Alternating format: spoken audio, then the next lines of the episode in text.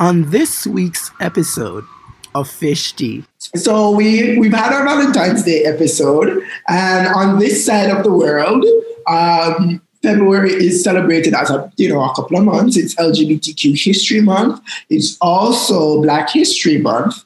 And so we, as Black queer people, we sit at the intersections of both. And so we're using this week's episode to have a conversation with a pioneer in, in, in LGBTQ advocacy and representation for um, queer people of color. So joining us, and I really should have asked for the pronunciation before, but it is Phyll Opoku Gaima. Gaima. You got that wrong, a little bit wrong, but you know what? It's okay because we're family. It's yeah. a Gyimah. Gyimah. I was, oh, oh, I want to get it right so bad. But yes, Lady Phyll